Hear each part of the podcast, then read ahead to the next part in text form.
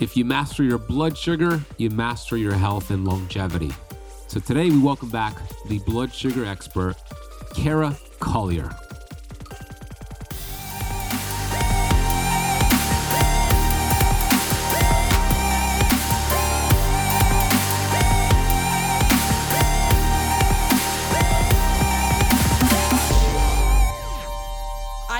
People who kind of go the extreme and they're like, I haven't gotten my glucose above 90 for years. Like, you know, I've never, I haven't touched a carb in years. and I don't think it's as bad as the other direction. Most Americans, well, we know it's not as bad. It's certainly a better alternative, especially if you're like, I don't miss carbohydrates, like, I'm never gonna eat them.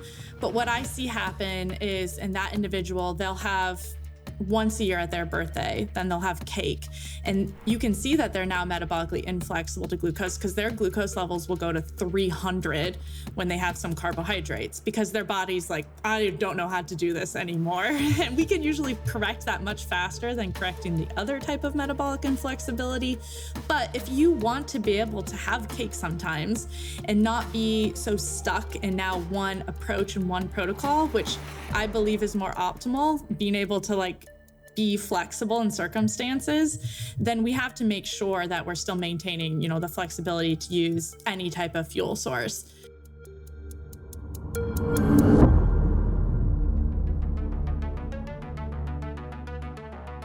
We have access to ancient healing strategies such as ketosis, fasting, and carnivore. And on the Keto Kamp podcast, we are determined to deliver the science to you. We bring in the thought leaders in this space to have extraordinary conversations so you could apply it and change your life. Your body was built to thrive. Your body is capable of healing as long as you identify the interference and remove it. I believe you are a masterpiece because you are a piece of the master. My name is Ben Azadi. I'm the best selling author of Keto Flex, and I want to thank you for spending part of your day with me.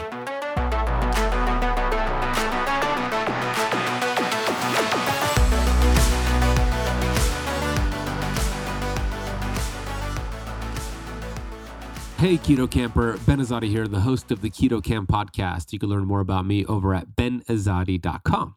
Today, we welcome back the brilliant Kara Collier, who was previously on the Keto Kamp podcast a couple years ago, episode 277, where we took a deep dive into NutriSense's continuous glucose monitor. I love a CGM, continuous glucose monitor, as one of the, my favorite biohacking tools to really understand what your food, your stress, your lifestyle is doing to your body. And if you master your blood glucose, you will master your health. That I know with certainty. So, we're going to get into some really amazing topics, first and foremost, because we both geek out. But we, we talk about the process of insulin resistance. We know that most people in America, but probably around the world too, have some form of insulin resistance. And insulin resistance leads to type 2 diabetes, and type 2 diabetes leads to heart disease, kidney failure, infections, strokes, and death, essentially. What if we could stop it in its tracks as it progresses? How do you even know? We'll get into that. We get into the different macronutrients and how they produce different hormonal responses, including glucose and insulin, but also glucagon. And you're going to hear about uh, protein stimulating glucagon to balance glucose in a healthy person. But if somebody is not metabolically healthy, it can actually create glucose and create too much gluconeogenesis and potentially lower ketones. But if you stick with it, as you'll learn, that begins to normalize. So there's a myth around there surrounding protein and keto. We'll get into that for you. We get into three little tips for you to reverse insulin resistance or prevent it, which is lowering your carbs, aka keto, fasting, lifting weights. Kara and I both agree that we love keto, but it's not something we recommend long term. And then we get into reactive hypoglycemia. How do you overcome that? What is that? You'll get to learn all about that. A lot of you might have it and you're not even aware of it. We also discuss, of course, A1C testing, which is your three month average of your blood sugar, and what happens when your A1C is classified as a diabetic the she states that the medical textbooks show that 60 to 70% of your beta cells are damaged beyond repair at that point of diagnosis for type 2 diabetes. Now, I asked her, does she believe that to be the case? Because I've seen with my Keto Kamp Academy students their ability to reverse their type 2 diabetes after years of this diagnosis. So, how could that be true? How could 60 to 70% of the beta cells be lost beyond repair if I've seen the opposite? And she actually has seen the opposite too. So, the interesting point here is that that's what the medical textbooks say. So, when a conventional doctor or the American Diabetes Association says we cannot reverse diabetes, it's beyond repair, they're looking at that research that shows 67% of beta cells are lost at that point of diagnosis. I don't believe that to be the case. And you'll hear Kara's thoughts on that as well. Then we get into glucose testing. Of course, you could test glucose with the finger prick. That is a great option. We we love and use Keto Mojo. But then the the most accurate, best way to do it is with the CGM. So if you've never heard of a continuous glucose monitor, you'll hear about how that works. We'll get into the optimal numbers to hit. So if you are testing glucose or you're going to test glucose, write these numbers down. You want to hit these numbers. Fasting glucose, postprandial glucose, meaning after eating. And let's say your postprandial glucose is a little high. She'll give you some tips on how to lower that. And she's going to share why you never want your blood glucose to go over 140 how that could be bad for your blood vessels. And also the myth, especially a lot of people who do keto and wear a CGM, the myth that I want to keep my glucose as level as possible, meaning I never want it to go over 90. Well, that's not necessarily the goal. And you're going to hear why it's okay for glucose spikes as long as you have a proper insulin response and it doesn't go over 140. We'll get into berberine and walking after a meal. I'm going to share with her some of Dr. Gundry's research on why he believes long term ketosis creates insulin resistance and her thoughts on that. We get into the, the folks over at Mastering Diabetes. If you've ever heard of them, they are a group of, of plant based doctors teaching a plant based diet to reverse diabetes. But what I found on, on this episode from Kara, they're working primarily with type 1 diabetes. It's a different ballgame. So we'll get into what they're doing and why I don't agree with what they're doing for type 2 diabetics and so much more. You're going to get an opportunity to get a CGM. For many years, a continuous glucose monitor, there were a lot of barriers. Your doctor would need to write a prescription, but your doctor would typically only write a prescription if you were type 2 diabetic. But why do you want to wait until that point? It's so stupid. Why would we wait until diagnosis to be able to get a tool? That tool would have prevented the diagnosis. So, what NutriSense has done, and I love them for this, they've removed the barrier. They write the prescription for you, send you the CGM, and their app is incredible because there's a registered dietitian. And when I say registered dietitian, the ones that are keeping up with the research, not the ones that are looking at uh, big food companies' research. so they are on board with keto and fasting, all the things we teach. So you get a registered dietitian in the app get to ask them questions, they get to look at your numbers. There's so many benefits to that. We'll talk about that. So you'll get an opportunity, you have an opportunity to get your hands on a NutriSense continuous glucose monitor right now. All you need to do is go to nutrisense.io slash keto camp and use the code BEN30 at checkout, and you can get $30 off your CGM. We'll talk more about that later and we'll put a link down below. Before I bring her on, I want to take a minute to get to the Apple Podcast rating and review of the day. This review comes from Kimberly in Colorado. Five star review titled Amazing Thank You. Ben, I first heard you during the Sugar Quit Sugar Summit, and I have to say, I'm a huge fan. In such a short amount of time, I've learned so much from you. Thank you for all the educating you do. The world is in such need of this. I am listening to your podcast and learning so much. Kimberly, thank you. I love the folks over at the Quick Sugar Summit. I will be a part of more of those in the future. And I'm grateful that our paths crossed during that summit. And you're now listening to the show. Thank you so much, Kimberly. If you have not left the Keto Kamp podcast a rating or a review as of yet, please do so on whatever platform you're listening from because it really, really helps the show grow. And maybe I'll read your review on the next episode. One quick thing before I bring on Kara. In my Keto Kamp Academy, which is our signature online course, we have everything I've learned in 14 years regarding keto, fasting, keto flexing built out in a step by step system. We also offer coaching. And if you'd like to work with me, if you want me to be your coach along with uh, the Keto Kamp coaches, we have Coach Alina, Coach Becky, Coach Sean. I encourage you to message me on Instagram with the word energy, E N E R G Y. My Instagram handle is at the Ben Azadi, and I'll get you some details. You know, one of the cool things about being a member is if you are testing your glucose, we could actually fine tune your lifestyle to help you out with your numbers. And we love looking at your CGM numbers or your Keto Mojo numbers and giving us some data. And we do that a lot. So if you want us to actually help you along this journey, please message me on Instagram at the Ben Azadi is my handle, but message me with the word energy. Okay, here is Kara Collier. Kara Collier is a registered dietitian she started her career working in the ICU, and she noticed so many people who enter the ICU are there for lifestyle related chronic conditions. And she wanted to be ahead of the curve. Instead of treating them after the fact, she wanted to help them prevent it. And she now is an incredible resource on blood glucose. She's the founder of NutriSense, one of my favorite CGM companies and she is coming back on the show right now to give us a masterclass on glucose. So here is Kara Collier. Hey, Kara, welcome back to the Keto Kamp podcast. Hey, Ben, thanks for having me back. Excited to chat. Me too. We are going to have a lot of fun today. So, those listening and watching, grab a piece of paper, take your kids out of the bedroom, and take a lot of notes because we're going to geek out.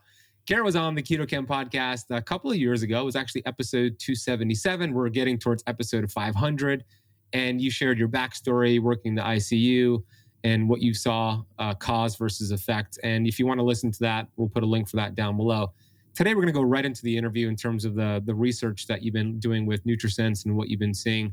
Uh, we know, Kara, I actually got an email from NutriSense today that showed that uh, 88% of American adults are unhealthy. And I've been sharing that study from the University of North Carolina uh, that showed that. And that was before COVID. It's probably 90% plus. And why is my question kara like this process of insulin resistance like how does that actually happen in the body is it just carbohydrates what is the process here yeah it's a great question to just dive right into um, it's incredibly important so if anyone's not familiar with the statistic i know it's uh, been thrown around a lot recently is estimated 88% of the population is not metabolically healthy and as you mentioned, I think that statistic's a little bit outdated now. And if I had to guess, it's closer to 95% plus are not optimally healthy because those criteria are also based off of the very standard diagnostic cutoffs for metabolic syndrome, which includes traditional cutoffs for waist circumference, fasting blood sugar, HDL,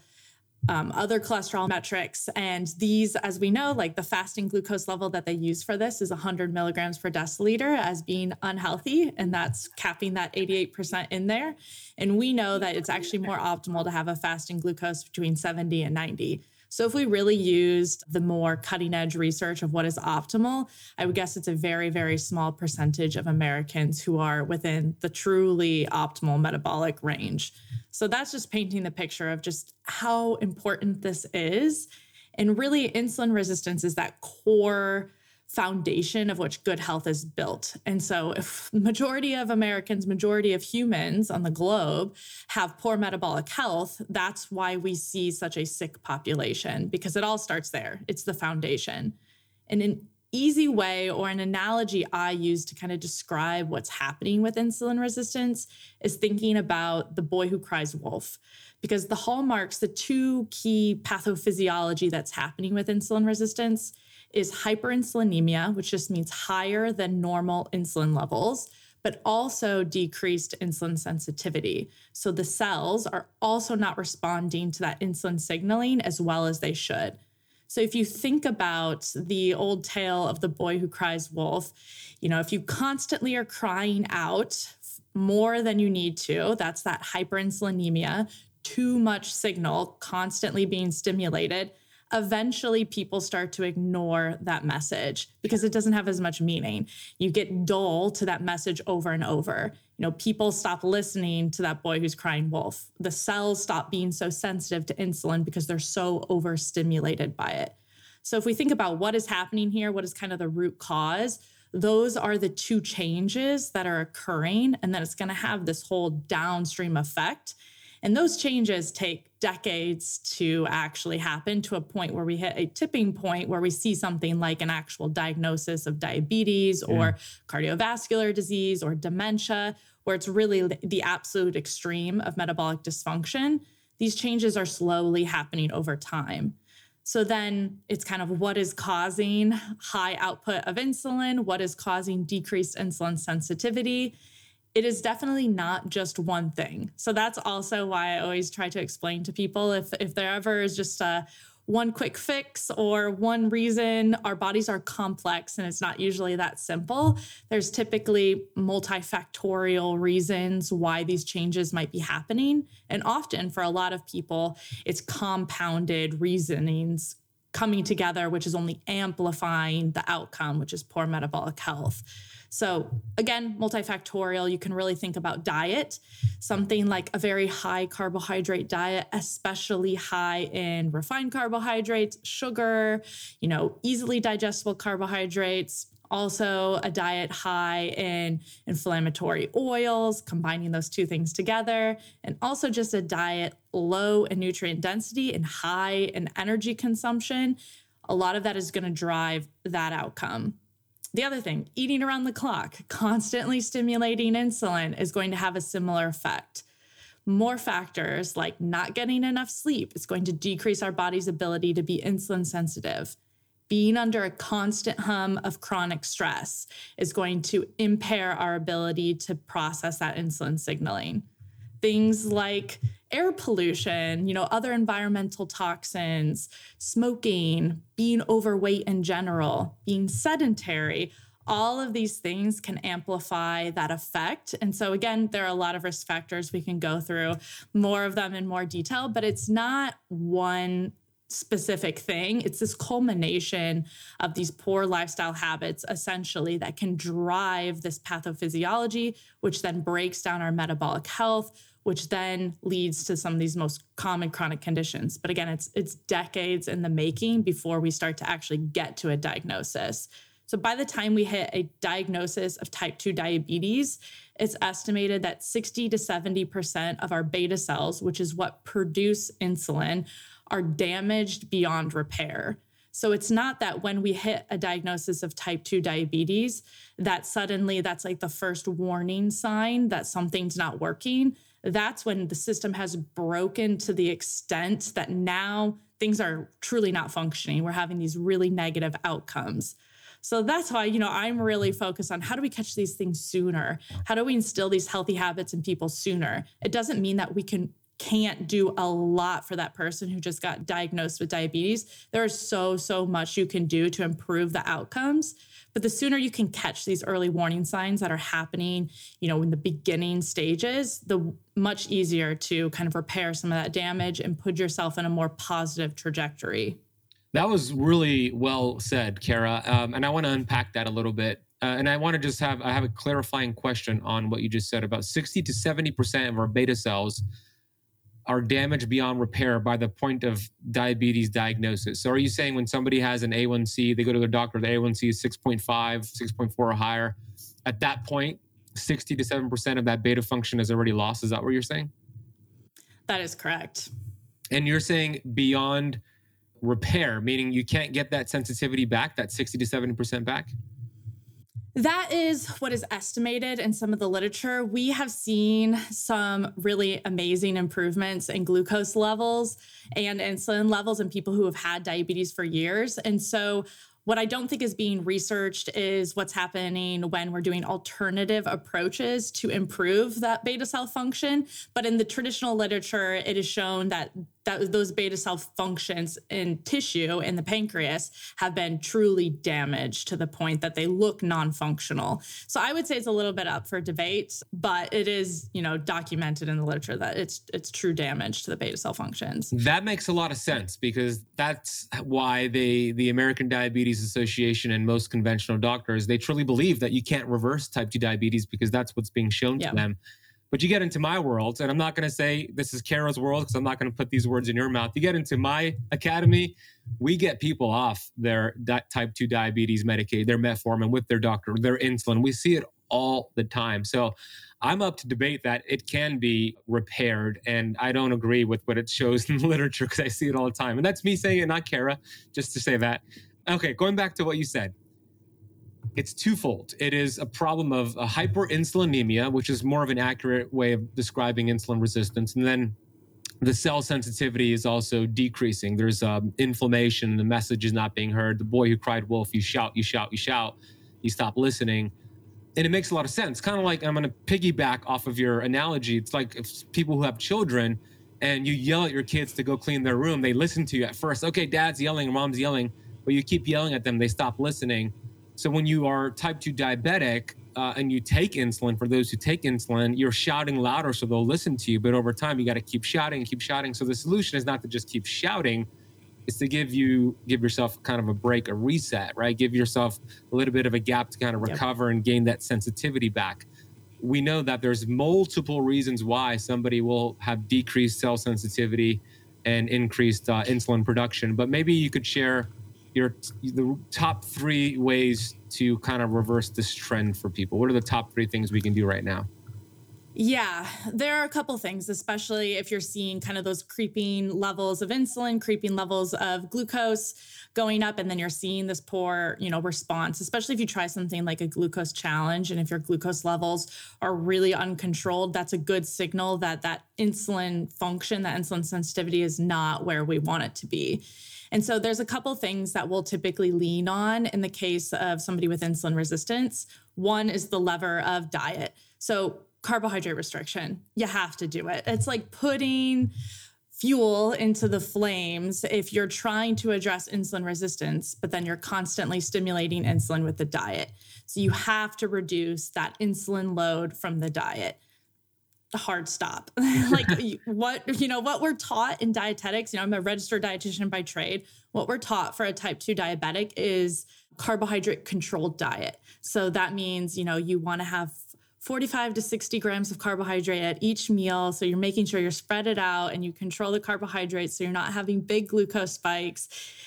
If the second you have a patient of yours that is wearing a CGM and you're seeing the actual data and they have type 2 diabetes, even if they're on insulin therapy or medication, and if you give them that diet, you very, very, very quickly can learn firsthand with your own eyes that that does not work.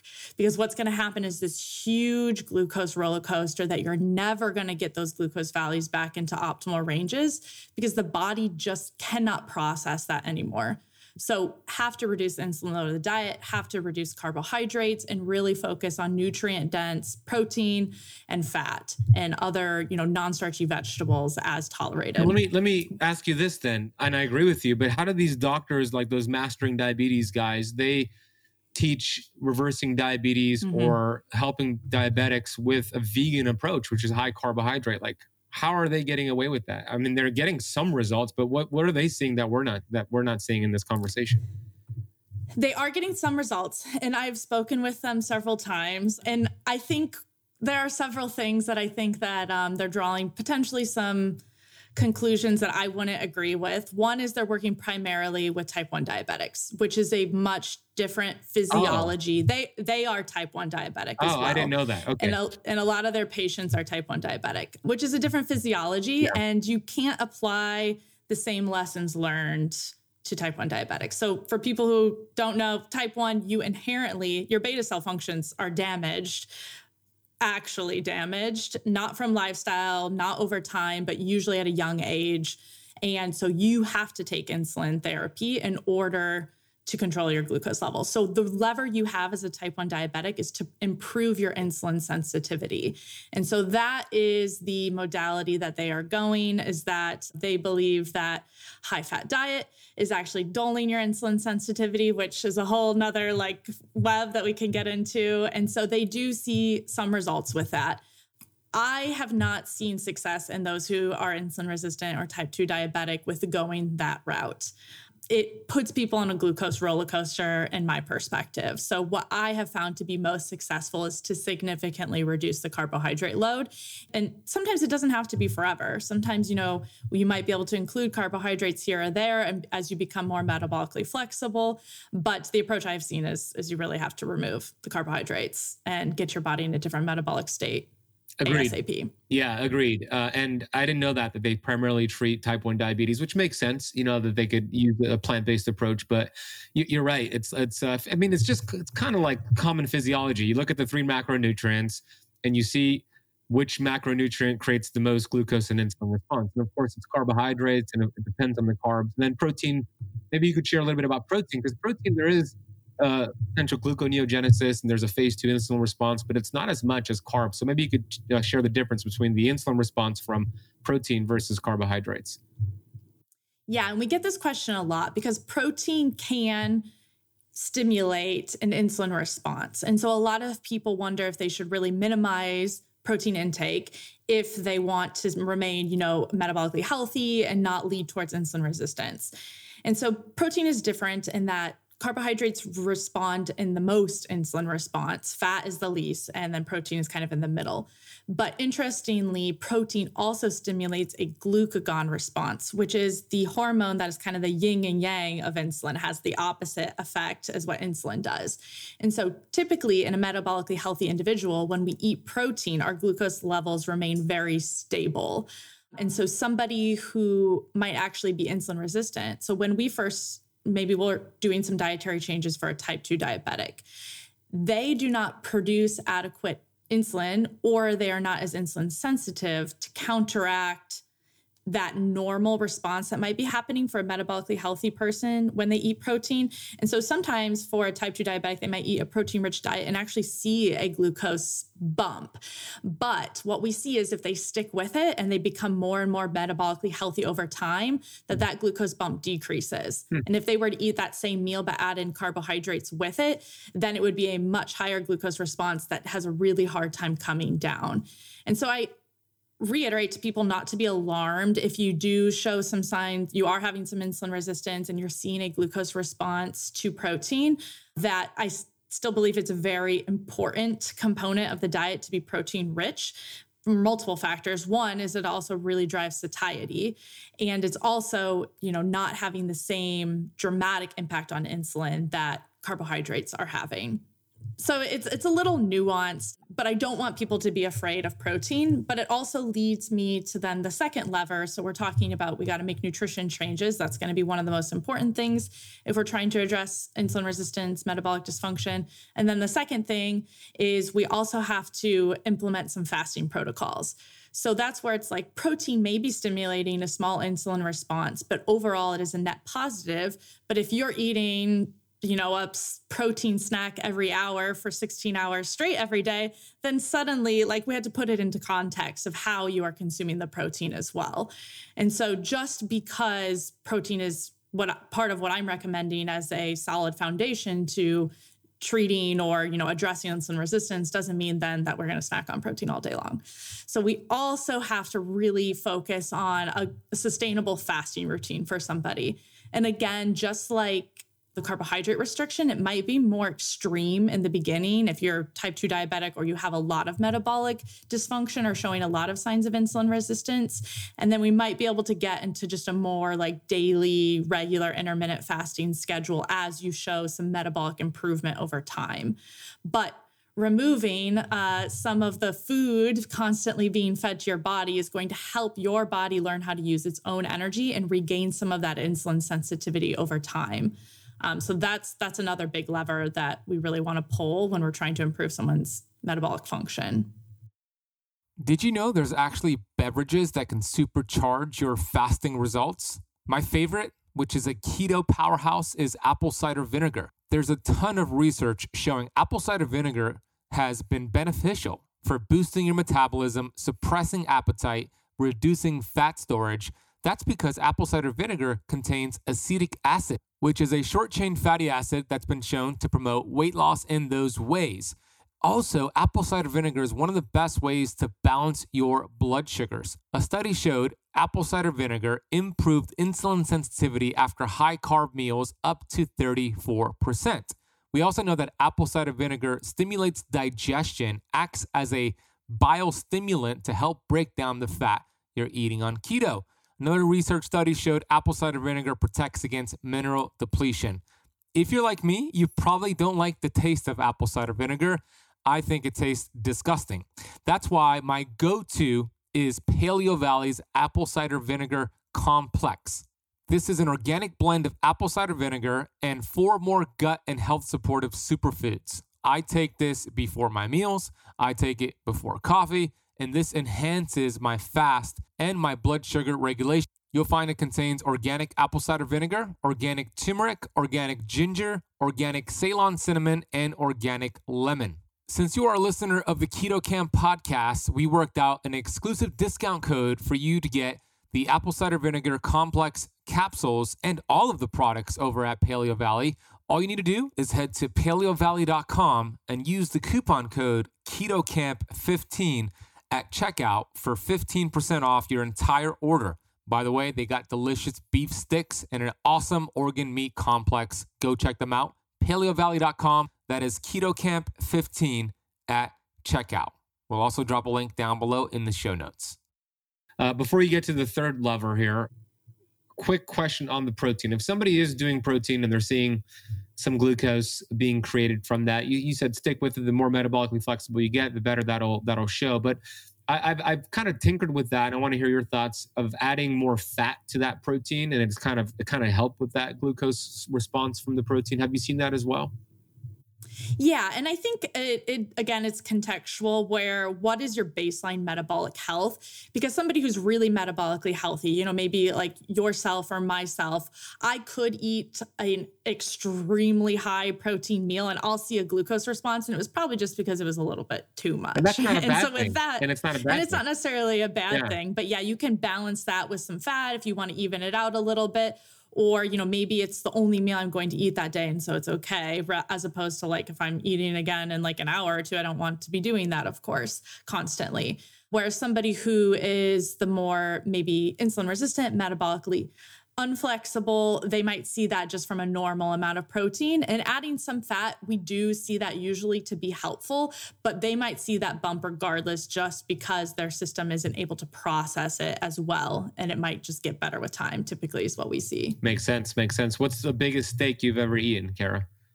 I can eat a lot. People are always shocked by how much I can eat. Uh, I'm a pretty small girl, but I'm very physically active. So I actually tend to eat a lot of food the biggest steak I don't know. I could probably put two pounds down if I if I tried. Wow. what about you? yeah, I mean that's I think yeah, 24 ounces I've done before. Super stuff, but 24 ounce steak. Yeah. Next time we're at the Commodore, we'll we'll compete against each other. We'll see. Yeah. Who can eat the most steak? Okay, so the first lever was lower your carbs. Makes sense. Carbs create the most insulin response. Uh, fat barely does anything for insulin and then fasting was the second tip. You know you might be a little bit more extreme or um, committed to a longer fast and then eventually you could you do less fasting. But in the beginning fasting number two. And then what's the third lever here? Lift weights. Yeah try to build up your skeletal muscle as much as possible. Exercise of any type would be great. Like if someone's like, I'm not, you're never going to catch me like lifting weights. Again, contextual, got to do what somebody's willing to do. Any type of exercise is beneficial, but we see the biggest bang for your buck if we get somebody to try to add more skeletal lean muscle, lean body mass on on their body lift weights, be physically active, because that skeletal muscle is one of the most important tissues for some of that insulin stimulated and non insulin stimulated glucose disposal.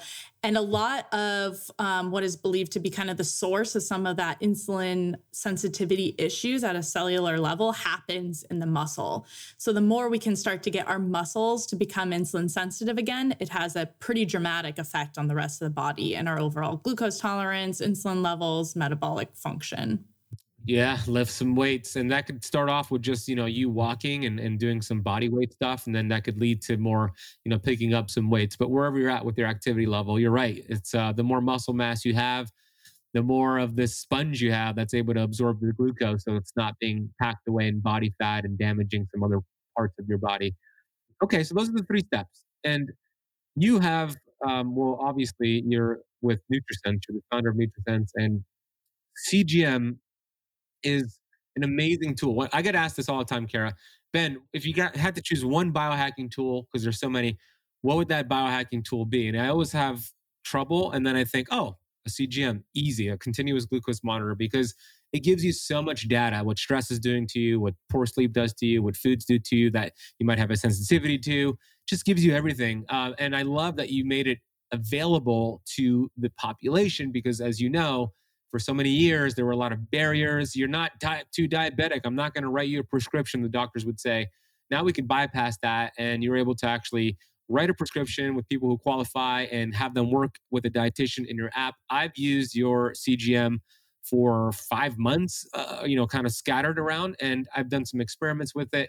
And it's awesome. Uh, not only is the CGM pretty cool for me to look at, but you include a dietitian in the app, and I get to ask the question to the dietitian. All these questions that I have, you get to ask the question if you have the CGM. So let's get into the CGM what are the optimal ranges for those who are going to get a CGM? And we're going to give you a special link to get it.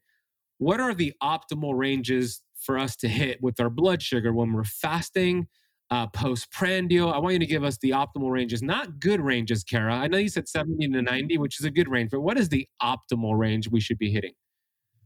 Yeah, so we can look at it both in kind of what's happening in the fasted state, what's happening after meals, and then also kind of at what's happening in the day. So that fasted value, again, if we talk about the cutoffs for metabolic syndrome of that, you know, 88% of Americans, what's being included to that, they're looking at a fasting glucose below 100. But we know that that is not optimal. 70 to 90 is that better range. Sometimes there is some research that's showing more of like a 70 to 85. The research isn't as thorough as the research that's showing 70 to 90. So we know for a fact that we want to stay in that range for sure when we're in optimal or when we're fasted. Some people will get below 70, especially if they're following a ketogenic diet. And so, one thing just on a note of that is it's not inherently bad to go below 70. If you're showing signs of hypoglycemia, that's when we really are more concerned, especially in non diabetics.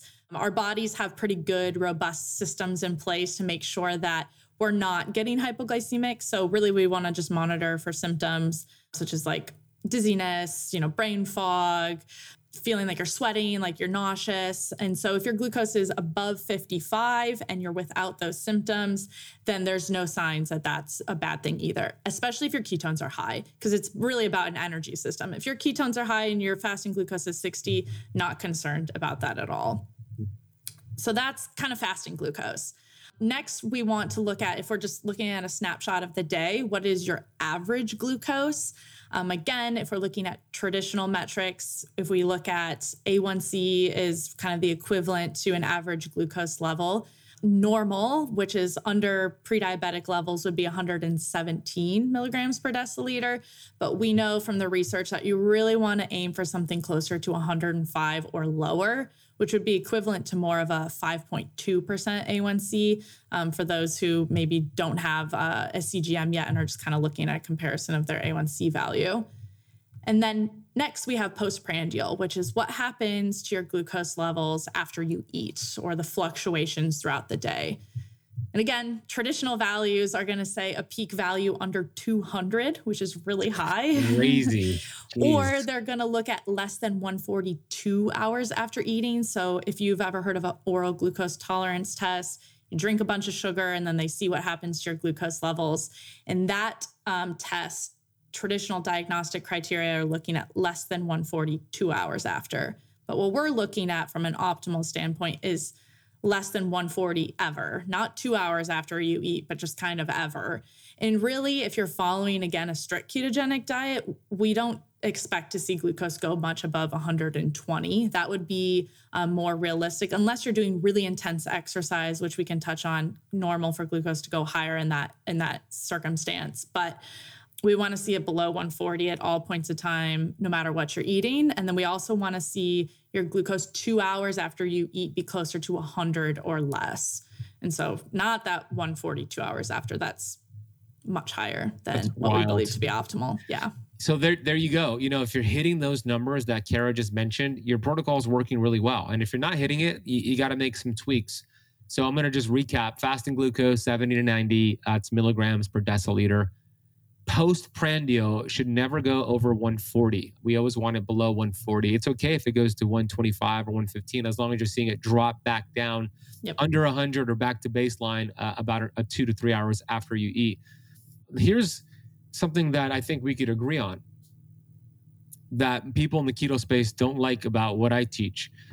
I love keto. I think it's fantastic, but I do not teach long term ketosis. I don't think the goal is to just have a flat line of glucose. We want to use the insulin. We want to be able to use those beta cells. So, what are your thoughts on somebody saying, I'm so proud of myself for the last six months, my glucose never went over 90? Is that a problem?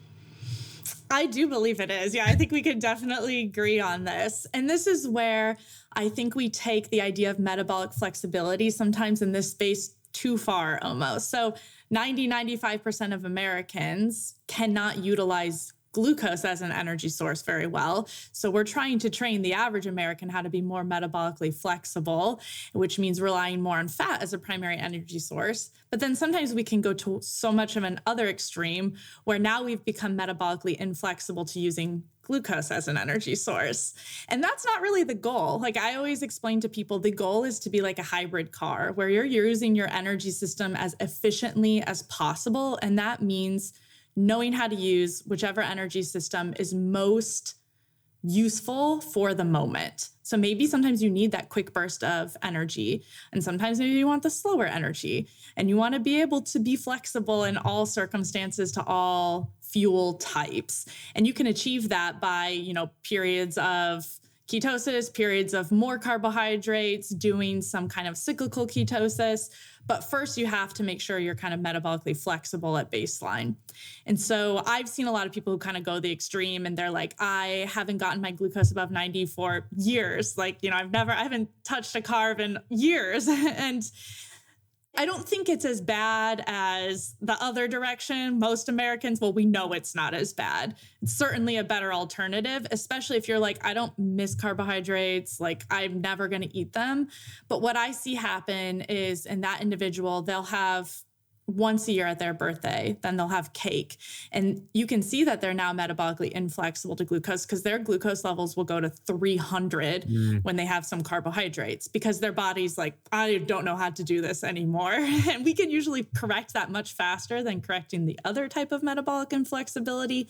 But if you want to be able to have cake sometimes and not be so stuck in now one approach and one protocol, which I believe is more optimal, being able to like be flexible in circumstances, then we have to make sure that we're still maintaining, you know, the flexibility to use any type of fuel source.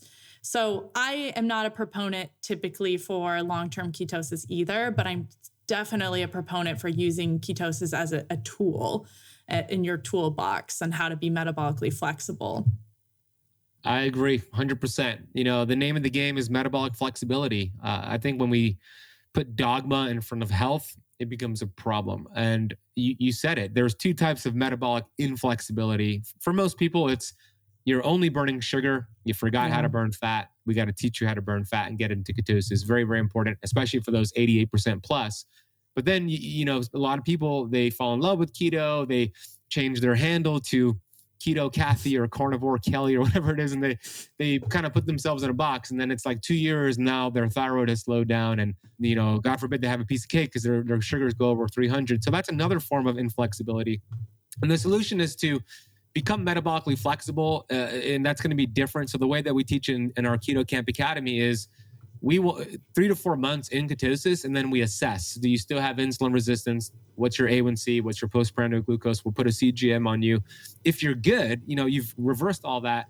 Then we start what I call keto flexing, where you have one day out of the week with healthy, high carbohydrate uh, meal. You you uh, dial down the fasting, dial down the fat, and, and you bump yourself out of ketosis. Like, and it's a good thing. We celebrate it. It's like a whole paradigm shift. People are thinking, oh, I'm out of ketosis, and they're angry, but we're actually like, good job, you're out of ketosis. So there's a right way to do it. Uh, and I think that's important because that's more sustainable. And that's in reality kind of what our ancestors did. They were in ketosis, yeah. they got out of ketosis. It's like the metabolic flexibility is the key, isn't it? Yeah, it's exactly the key. I love that approach as well because in the end, you know, it's really it's about that switching. It's the ability to teach your body how to quickly switch and adapt. And it's usually more enjoyable for people in the long run as well. So it's kind of like a win-win. And this is where the CGM can be a really powerful tool because I completely understand if you used to have diabetes, used to be 100 pounds heavier, and you reverse that or corrected that with a ketogenic diet, it can be really, really scary to reintroduce carbohydrates and change your approach. That can be very frightening. And so a tool like a CGM can give you the data, the empowerment that, okay, I can still maintain good glucose levels while I'm having some carbohydrates here or there. Or I know this is the amount of carbohydrates I can have at this time of day that works for me still. And so a lot of people will put the CGM on assuming that they're going to have to be more restrictive. They're like, I'm never going to be able to eat carbohydrates and this is going to show it.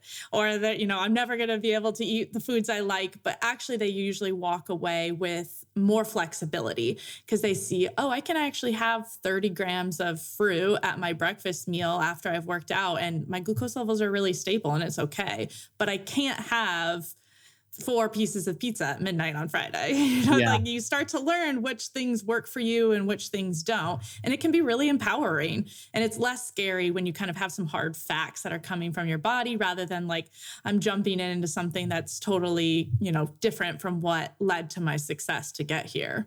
Yeah, absolutely. And there's different ways to flex yourself out of ketosis. You know, if somebody does still have a little bit of some insulin resistance and they want to practice flexing, we do it with like just a high calorie, high protein day instead of a high carb day, right? Just to change yeah. things up. And then eventually they could incorporate some carbs and use a CGM to see what it's doing. One of the benefits that I discovered with your your NutriSense CGM is the fact that the dietitian in there is looking at my numbers and like I want those numbers to look good for the dietitian reviewing my numbers. So it's like it kind of holds me accountable because I know that this dietitian is seeing my numbers. It's not just me.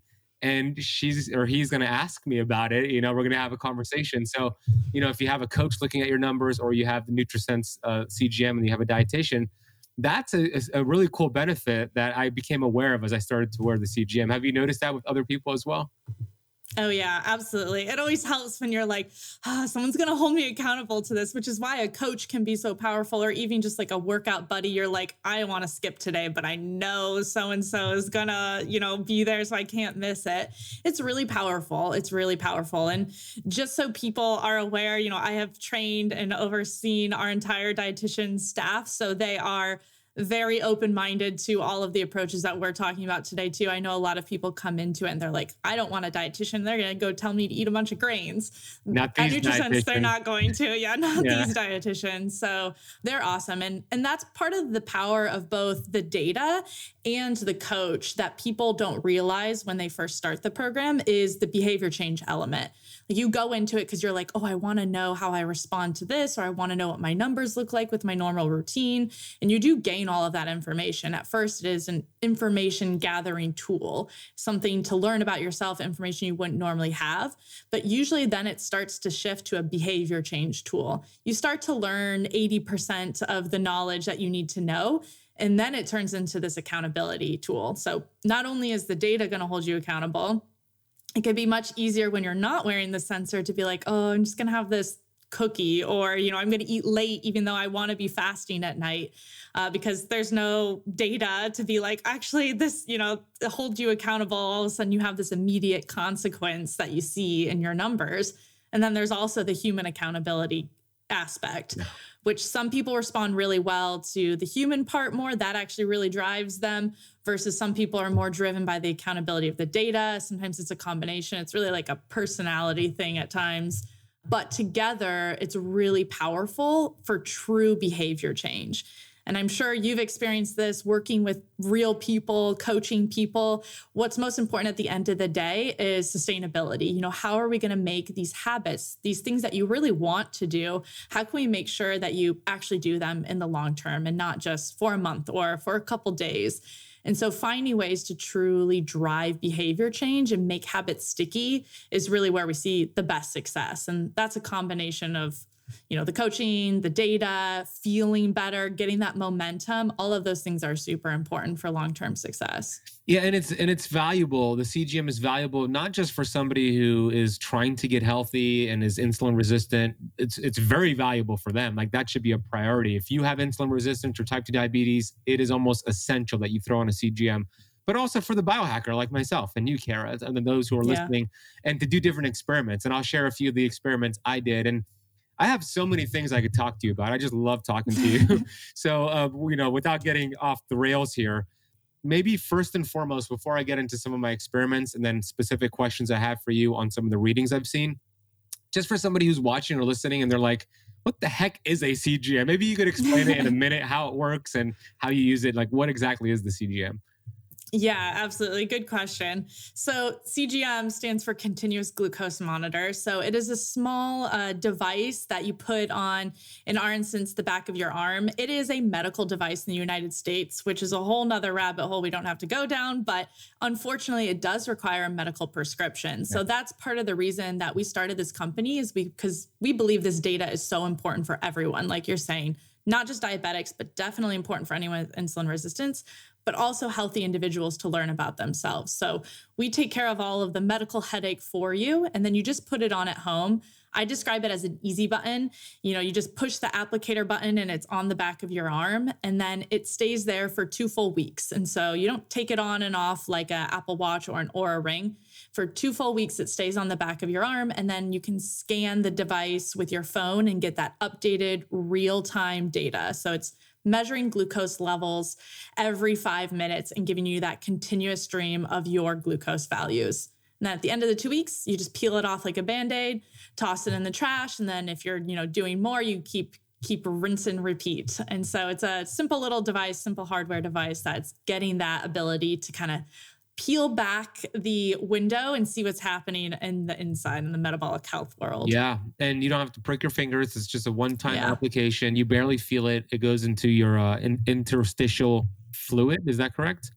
Yeah, so it's actually, you know, the there is a needle for insertion. That's always the question people ask, but the needle doesn't stay in your arm. What it does is it just inserts this flexible microfilament that goes just below the surface of the skin, and so it's only to the depth of your interstitial fluid, which is kind of the fluid in between your cells. So it's not even going to the depth of your blood, which is part of the reason it's really truly painless and you can, you know, lay on it, you can sleep on it and you're really not going to feel the device. Um, and then it's picking up the glucose values in that interstitial fluid kind of constantly. Yeah, you just you know put your phone to it and it shows you an updated uh, score. Uh, do you have one on right now? I actually do, but it's okay, slightly different oh. looking oh. than the one that we have because we're testing some other uh, ones okay. out. So yeah, so the, it's uh, usually um, a black adhesive that you put. I yeah. behind my tricep. Hey, Keto Kamper, we've been told for a long time when it comes to magnesium, look at the forms. And let's face it, there's so many different forms and confusion when it comes to magnesium. But this company called Upgraded Formulas, they've created a nanoparticle magnesium so you don't really have to worry about the form anymore. The unique thing about nanoparticles, it goes right into your membranes. It's small enough to penetrate the cell membrane. And the truth is, most people are suffering from a magnesium deficiency. Common symptoms and signs of a magnesium deficiency include poor sleep, cramping, eye twitching, headaches and migraines, irregular heartbeat, stiff joints, anxiety, depression, body odor, and others. Magnesium is intimately involved in how you look, feel, and how you move. It's critical for feeling energetic, achieving peak mental and physical performance, and looking young and vibrant. There's a current sleep study being conducted right now on upgraded formulas magnesium. Early results so far shown that it was given to 212 doctors, and they had an average of 30% more deep sleep shown on their Oura ring with upgraded formulas magnesium. Now, why is that important? Deep sleep is where your body activates its fat burning hormones. You detoxify, you repair, you recover. How many of you would want to get more deep sleep? I'm raising my hand right now. Upgraded magnesium is endorsed by myself, my mentor, Dr. Dan Pompa, by my colleague, Dr. Mindy Pelz, and many, many others. Another cool thing about magnesium is that it converts into melatonin, and melatonin is the most potent antioxidant for your mitochondria. And yes, it also helps with sleep. Look, it's much easier to replace the building blocks than to put in hormones. And that's what magnesium does. If you want to get your hands on a bottle of upgraded magnesium for 15% off, head to upgradedformulas.com. Use the coupon code KK15 at checkout, and you'll get 15% off your entire order. That's upgradedformulas.com. Use KK15 at checkout to get 15% off your order. I'll drop a link for you down below in the podcast notes. So let me let me get into a couple of the things that I saw when I was wearing mine, and then some of the questions I got from my students. All right, all for the sake of science, right? I decided one of the, one of those nights I was wearing a NutriSense CGM to go to this uh, place called Bal Harbour Shops with my fiance here, and there is an organic gelato place, and I'm like, hey, I got my CGM on, I have two capsules of dihydroberberine in my pocket. uh, I want to see what happens when I eat three scoops of gelato ice cream, but prior to that, take dihydroberberine and see what happens to my glucose. So I'm kind of doing this off of memory. I forget what the exact markers were, but I ate dinner and I believe my glucose after dinner was 93, I think. And I just had like a protein and fat meal. And then I um, took two capsules of the dihydroberberine and then I ate three scoops of gelato. And then I tested an hour after, and I believe my glucose went up to like 114, and then at two hours it went down to like 84. So, what are your hmm. thoughts on that experiment? Yeah, I first thought is probably pretty metabolically healthy.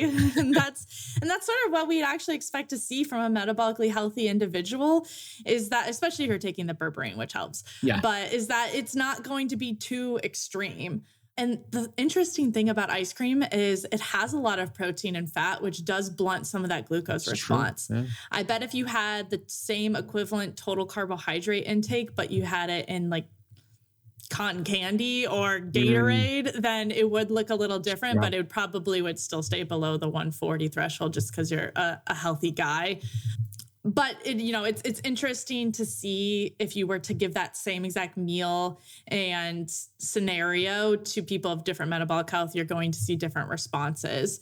But often we actually do see some some lower glucose responses to ice cream than other dessert types i think just because of that protein and fat. Makes sense yeah. And i'm going to do that experiment now without the berberine and see what happens too. Yeah. Compare yeah.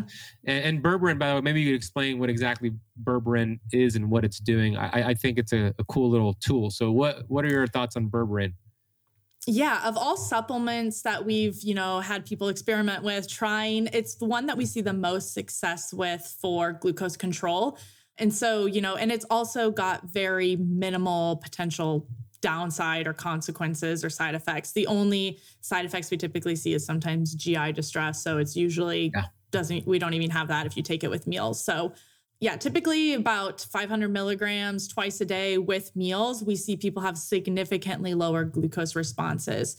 A lot of the mechanisms are actually very similar to metformin, which I'm sure a lot of people are familiar with as a, you know, diabetic oral agent. So it helps to kind of increase that glucose uptake by your cells and improve that insulin sensitivity that we were talking about. So tends to be very effective for people in improving the postprandial glucose responses specifically. Awesome. Okay, I have a student, Lori, Lori Cuddington, in my academy, who has a CGM from NutriSense, and she would check her glucose when she would wake up in the morning and see her readings overnight, and her glucose would drop to upper 40s, 50s, and 60s uh, in the middle of the night, like around 2 a.m., 3 a.m., 4 a.m. What do you think was happening there? And what happened consistently? And then I'll share with you what I did with her, but I want to know your thoughts and what you think happened. Yeah, so there are several things that could be happening. Uh, we do actually see people who have non reactive hypoglycemia. So, reactive usually is after a meal, which is quite common. Um, but non reactive, we see most commonly happen in the middle of the night as you're talking about. So the first question we I would usually ask somebody in that situation is are they waking during that time? Is it disrupting their sleep? Oftentimes they'll correlate that dip in glucose with an Oura ring or a wearable where they're waking up or sometimes even having nightmares during that time. And so a lot of things that we'll look at is adjusting the evening meal. Sometimes they are eating, you know, it depends on kind of what diet she's following. Sometimes they're not eating enough before bed, and sometimes they're eating too much before bed. But also, other things that we often see be very effective is alcohol intake, first asking if they're drinking anything. A lot of times we'll see people have that dip in glucose in the middle of the night if they're drinking alcohol. Again, you kind of have to get an intake of what this individual is doing. Um, and stress reduction is another big one. But I'm curious to hear what might have worked for her. Yeah, you know, you kind of nailed it because she was. Um, I had her bump up her bump down her dinner, meaning a little bit farther mm-hmm. away from sleep, and then I had I had her experiment with taking a, a, a teaspoon of MCT oil before bed and um, mm. L-carnitine before bed, and it's it fixed it just doing that you know the l-carnitine uh, fixed it with the mct oil right before bed. It seemed to have done the trick. So what do you think happened there with the l-carnitine? Yeah, that's super interesting. And and one quick point is it's fascinating how powerful you can make these changes when you have the data, right? Yes. So imagine how long it would have taken you guys to figure that out if you didn't have any data stream because you would have had to try and experiment and then just like see how she felt sleeping wise and the whole thing would have taken a month or two probably to get anywhere whereas with data, you can make an experiment. It's like, nope, that didn't work. Let's try something tonight. Oh, yep, that worked. Okay, let's add one more thing. And you can nail it within like three or four days sometimes, so which true. is to me the most powerful, powerful aspect of that. Let me let me actually read you exactly what she said when we gave her this tip because it's actually posted it in the in the Facebook group and she was so happy. So here she said, Hi, this is a follow up to the recommendation on the call about my glucose dipping so low during the night. I posted in the chat. I had to go see what I had though. So she said, I took L carnitine and she's asking me how much it takes. So hold on a second. This is the first post she said so especially who for those no this is not it sorry so continue with what you were sharing about the l-carnitine and what it possibly did i'm going to find the exact post from her so go ahead yeah, and so the L-carnitine is actually an interesting protocol that I don't think we've experimented with specifically. So I would love to hear kind of if you have other success stories on your end. But yeah. we do know that L-carnitine can be an effective tool for just stabilizing glucose levels in general in individuals and improving metabolic flexibility. So, um, but I'd be interested to hear what more data points you have on your end with your with your clients specifically. Yeah, what I've seen is that L-carnitine could help stabilize glucose, like you said, but also help bump up ketones, which um, mm-hmm. um, I think it did both. I think it also helped prevent the glucose from dropping too much, but then the key it bumped up the ketones, kind of like a bus to shuttle some like energy to your mitochondria to just use more ketones. So it was it was twofold there. But it happened the first night she did it, like instantaneously. And like you said, if she didn't have that data, we kind of would have been like experimenting with things for weeks to months before we figured out what happened. So such a valuable tool. I need to pull up that comment, but I don't want to spend too much time on that because we just have a few more minutes. So I'll, I'll, do it as an intro or outro when I do the podcast for those who are listening. Question from Shannon uh, in my Keto Kamp Academy, Shannon, Shannon uh, Valadez. She says, Why does vitamin C affect the glucose readings? Yeah, it's a good question. So, vitamin C is actually interfering with the hardware itself. And so, it's not causing your glucose levels, so to speak, increase. It's just interfering. It's basically an enzymatic reaction that happens in the filament in the CGM that's measuring your glucose levels and really high levels of vitamin C. It's usually has to be over a gram. So sometimes if people get like you can take over a gram obviously from supplements but a lot of times people will also do the iv vitamin c and it's like five grams 10 gram vitamin c content and you'll see a glucose spike that goes to 800 but rest assured that it's not actually your glucose levels going that high. It's interfering with the hardware itself and that enzymatic reaction. And it usually only lasts for like one reading and then it comes right back down. So it's not going to like ruin your glucose data for the whole day. Um, it's just going to interfere usually right when you take it. Interesting. Yeah, that, that makes sense. So if you're going over a, a gram, which is a thousand milligrams, potentially that could happen. But if you're under that, you should be okay, is what you're saying? Yeah. Usually we don't see, especially if you're under 500 milligrams, which is a much more common um, like oral supplementation dose, we don't really see any sort of change in the glucose levels. And it's actually, you'll see a similar effect if you happen to catch it at the right time if you're doing finger pricks, because it's the same kind of enzymatic reaction that will interfere with it. So if you ever see something weird on your glucometer as well, but you'd have to like catch it right at the right time, which sometimes is yeah. hard to do with a finger prick. That's good to know, though. So be aware of taking high dose vitamin C. So I found the comment. She said, First night taking L-carnitine, my glucose reading did not dip as low last night. Cool, fast result for starters. And then she said the day after, it happened again last night. My glucose did not dip again after taking L-carnitine. She said carnitine for the win. My Nutrisense CGM comes off this afternoon. I'm going to take a break and then put it on next week again. So it's so cool to do this data. And I think yeah, that was that's um, super interesting. And I don't know if you're familiar with Danielle Hamilton, but she's a friend of mine. She was on that call. Yeah. She was trying to help out Lori with that tip. And I think that was her tip. So I want to give credit to Danielle uh, for the L-carnitine tip. Okay. Yeah. Go ahead. I was just going to ask out of curiosity if you think it would still work if somebody wasn't in ketosis at all. I don't have the answer to that question. Yeah. It's more I'm pondering it yeah because of the just general mechanisms. I don't think so. I, I don't think i don't think so, so either yeah. but i'd have to do some digging. Now i'm curious. Yeah it's fascinating. Okay we only have a few more minutes because you got to go so let's continue this.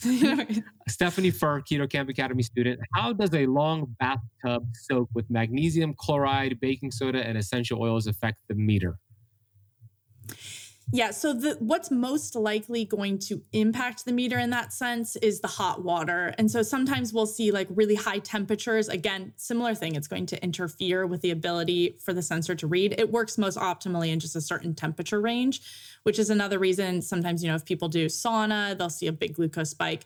And it's the same thing as the vitamin C. You might see weird readings during, but it'll go right back to normal right after. And you shouldn't be worried that your glucose is actually doing anything too crazy during that moment. That's good. Okay. Last, qu- I have two final questions here.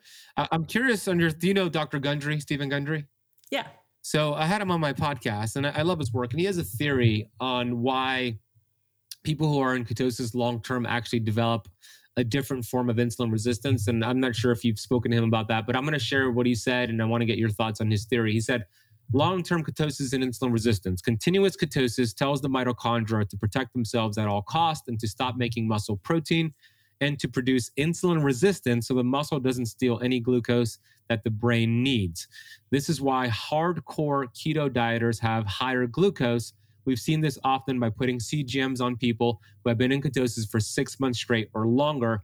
We've seen flex, you know, keto flexing, what I call, but carb cycling help with this. Um, have you seen the same thing? What are your thoughts? Yeah, I've seen the same thing. What I would say is like slight variations to maybe some of the ways he's seen it. I typically don't see, typically, what we see is that fasting glucose levels start to rise in these people who've been really strict ketogenic diet for a long time. Six months, I don't usually start to see it. I start to see it typically more like a year plus time of really not having any carbohydrates.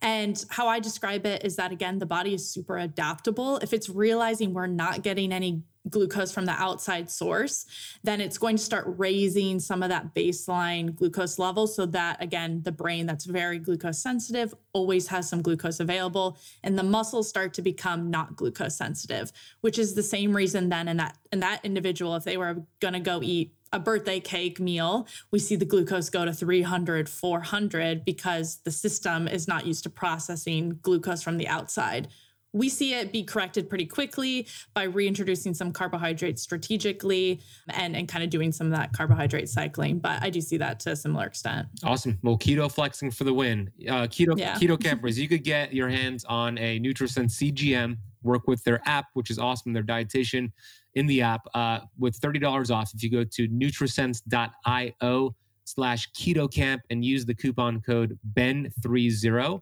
to get $30 off. We'll drop that down in the notes below on the YouTube video and the podcast. Final question for you is what is your daily dose of my favorite vitamin, vitamin G gratitude? What are you grateful for today, Kara? I love that question.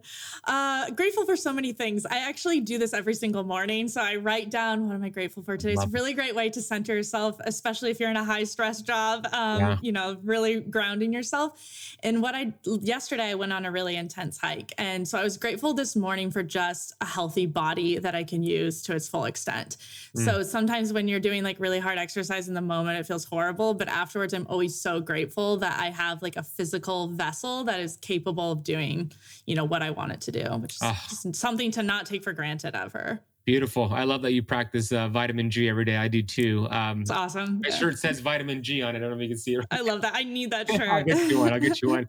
Uh, where do you want them to go check you out? Website, social media? Where's the best place? Yeah, so all the content we're kind of I'm thinking about putting out there is through NutriSense platform. So at our website nutrisense.io, we have newsletter, blog, always kind of putting out new content. Same with social media handles, nutrisense.io. We'll put everything down below. Thank you, Kara. I have a lot of vitamin G for you, and I can't wait to see you again in person, maybe at the Commodore, and just keep doing what you're doing. It's awesome. Thank you for making this available to us. Absolutely. Thanks for chatting. Same same vitamin G to you as well. I really hope you loved Kara. If you didn't listen to the first interview with her, that's episode 277. We'll drop a link down below. We're also going to put her website and her social media down below. If you want to get your hands on a NutriSense continuous glucose monitor for $30 off, head to nutrisense.io slash ketokamp and use the code BEN30 at checkout. We'll drop that link down below as well. If you want to watch the video format of today's interview and all interviews, that can be found on our YouTube channel, which is youtube.com slash Keto Kamp. Message me on Instagram with the word energy. My Instagram handle is at the Ben You'll learn more about my online health coaching program so we could look at your blood glucose numbers and help you master it. Share this episode with a friend. Definitely share it with somebody who you know who's insulin resistant or type 2 diabetic this could save their life. Please share it. And I'll see you on the next episode. I've got a lot of vitamin G for you. Thank you so much for listening to the whole show. See you on the next one.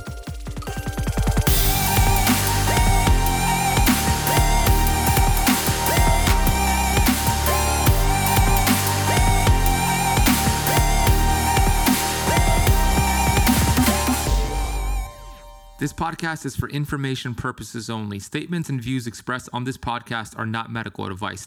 This podcast, including Ben Azadi, disclaim responsibility from any possible adverse effects from the use of information contained herein. Opinions of guests are their own, and this podcast does not accept responsibility of statements made by guests. This podcast does not make any representations or warranties about guest qualifications or credibility.